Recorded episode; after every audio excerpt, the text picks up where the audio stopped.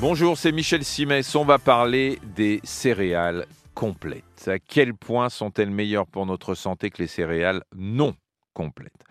Eh bien, à point que l'on peine à imaginer. Je vais vous donner quelques chiffres qui vont achever de vous convaincre. Mais d'abord, de quoi parle-t-on? Eh bien, derrière le terme générique de céréales, je vous parle essentiellement du pain, des pâtes, du riz, des cornflakes et autres muesli qui sont parmi les piliers de l'alimentation à la française. Nous les apprécions, nous en consommons beaucoup et si on voulait bien commencer par s'intéresser à la version complète de ces produits, franchement, ce serait mieux pour tout le monde, d'autant qu'on a de la marge. 6 Français sur 10 ne consomment jamais de produits complets. Alors en quoi ce produit euh, est-il meilleur? Eh bien c'est le raffinage qui est en cause. Une céréale raffinée, c'est une céréale à laquelle on enlève son enveloppe de son et son germe.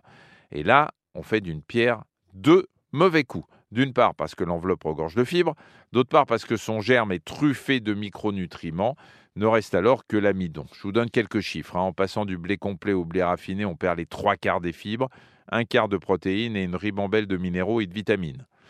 La vitamine E, moins 95%. Dommage, hein, car c'est un puissant antioxydant et l'une des meilleures alliées d'un bon système immunitaire.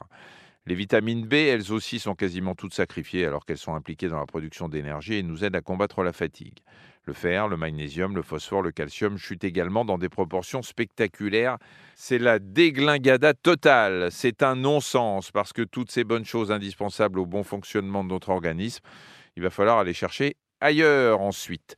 Ce qu'il reste après le raffinage, bah, de l'amidon, c'est-à-dire du sucre, hein, et au passage, on a perdu tout ce qui est rassasiant. Ce n'est pas pour rien que les nutritionnistes encouragés par Santé publique France, et moi avec aujourd'hui, plaident pour la consommation de céréales complètes parce que derrière, il y a la prévention de maladies chroniques comme le diabète et l'obésité. Attention à l'étiquetage des produits dits complets. Certains produits relèvent du complet reconstitué.